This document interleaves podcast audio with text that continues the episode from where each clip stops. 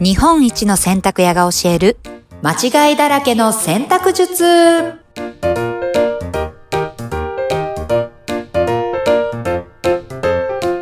はい始まりましたどうもーどうもどうもどうもどうも本日もよろしくお願いしまお す願いします。はいはい、まあ、兄さん今2020年11月ですねけども、え、11月に入って、うんまもなく中旬になろうとしてますけども、ねえええうんまあね、来月にはクリスマスを控えてるということで、はい。お出かけされる方とか、こうちょっと特別なね、お洋服をご用意される方とかもいるんじゃないかと思うんですけれど、はいはいはい。そこでね、やっぱり皆さんまたお洗濯というものは欠かせない、うん。ね、という毎日のことではありますが、そうですね。うんうんうん。まあ、ここれかの、あらのシーズンはやっぱりね、ニットとか、ああ、ーね、ダウンとか、うんそううん、いうものの選択どうすんのっていうね、うん。シーズンですよね。ねいや、ニットは縮ませてしまいます、私は。うーん。そうですね。うん。あとだからね、あのー気温がどんどん下がっていくじゃないですか。はいはいはい。で、まあ着てるものはどんどん分厚くなっていったりするんで、うんうんうん。なかなかこのね、生乾き臭とかが、あああのーという問題が絶えないシーズンになってくるんですけども、確かに。うん。これまあこの準備段階がね、やっぱりその洗濯においては非常にまあ大切なんですけど、うんうんうんうん。ね、そう。準準備。うん。お洗濯に対して準備準備。じゃあまずじゃあね、そう。うん。えっと、脱いだ服どうしてますかっていうほう。ところですよね。脱いだ服、はい。どっちらかしてるかもしれません。 どういう環境で保管してるかというのが非常に大事で、うんうんうんえーまあ、生乾き臭で言うと、まあ、梅雨のシーズンもそうですし、このね、うん捨てになって、えっ、と、まあ、気温が下がってくるシーズンも、うんまあ、共通の悩みとしてあると思うんですけども、うんうん。まずこの準備の中の、えっ、と、衣類の保管方法っていうのが非常に大事です。えーうん例えば、ダメなパターンで言うと、はい。えっと洗濯槽の中で保管しちゃってる人。ああ、結構こう、一人暮らしには、うん。こう、ありがちというか、はい。ね、こう、洗濯かごとかを用意しないで、ポンポンってこう、溜めて、溜まっていったら、スイッチオン。そうです。はい。うんうんうん。この生乾き臭の問題っていうのは、そもそも菌ですね。匂い菌が、まあ、うん繁殖することによって、うん。えーしてくるわけであって、うんうん。洗濯槽っていうのはもう菌の温床ですから、わお。そういう場所で保管するのは、ちょっとね、あの、どんどん菌を繁殖しちゃってるっていう原因になっちゃいます。おー、うそっか、菌だらけの中で、まあ、脱いでちょっと生暖かいお洋服を、はい。こうね、積み上げていくことで、え菌からしたらとってもいい生活環境なんだよね。もう、もう、もう、もう、もう、あの、楽園ですよね。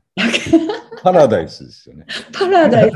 もう家族増えちゃうみたい家な。族増えちゃうわ。どんどん増殖しちゃうみたいな。そうそうそう。はいはい。で、まあ、あくまでも、えーっと、通気性の良い洗濯かごをうでん。保管するようにしてください。おー、通気性の良い。うん。うんうんうん。例えば、あの、こうね、風が通るような、うん。網やみの、うん。えー洗濯かごだったりとか、はいはうい。ん、あくまでもこう風通しがいい、あの、うん洗う濯ん。がおすすめですね。うんうんうん。こうこれって隙間が多ければ多いほどいいとか、こうはい素材、カゴの素材とかって何かあるんですかえーっと、結構プラスチック素材とかはなかなか風通さないので、うん。メッシュタイプのよく売ってるやつあるじゃないですか。はいはいはいあ。の折りたたみもできてみたいな。うん。ああいうのがいいかなと思いますけどね。へえうんまあ結構プラスチック系だとね、あの隙間があんまりないようなデザインのものもありますもんね。そうなんですよ。なるほど、なるほど。あとね、一つ問題なのが、バスタオル。うん。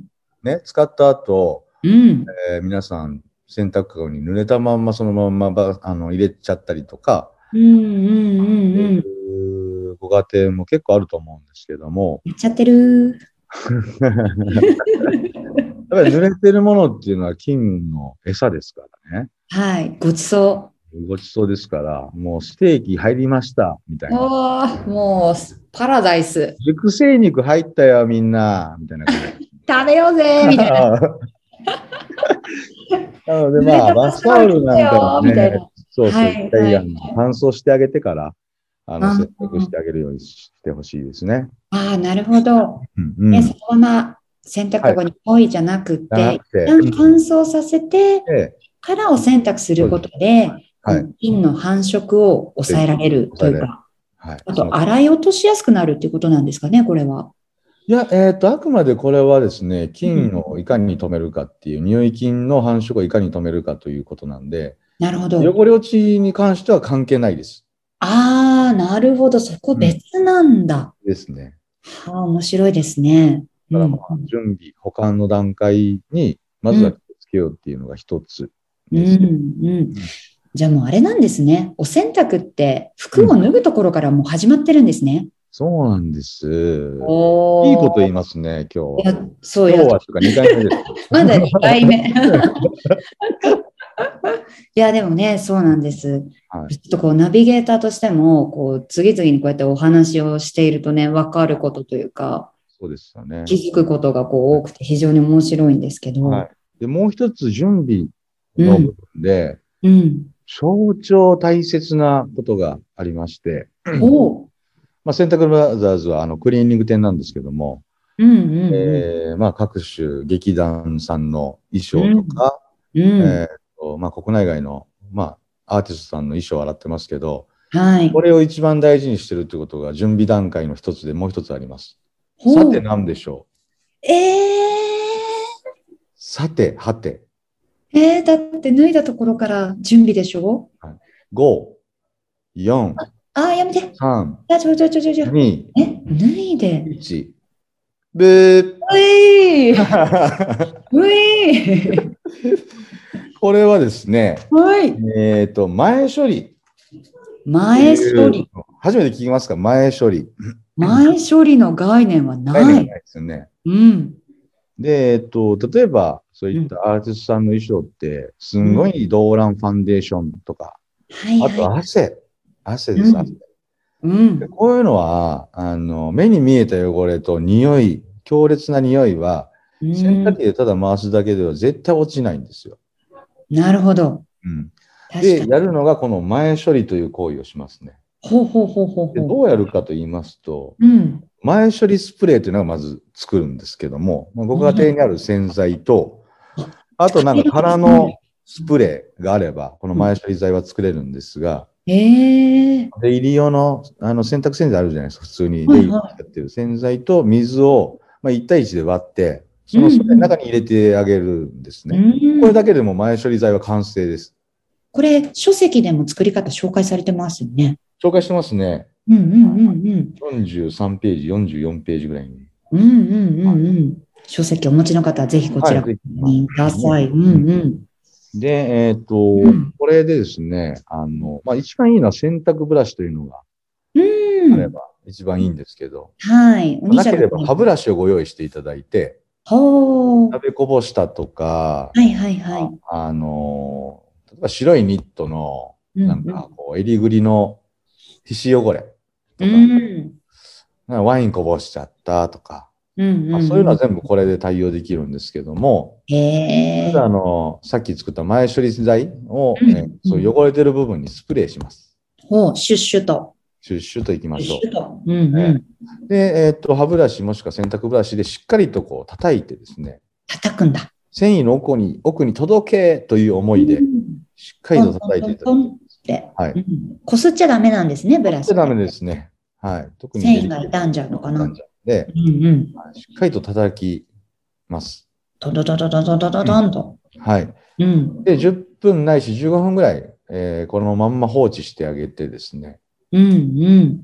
から、洗い、本洗いに入るんですけども、ほはい。う。うんうんで、このプレウォッシュをするかしないかで、あなたの選択が8割激変します。おー。はい8割大きい。これで決まっちゃうんで、選あ、択。じゃあ、そうか。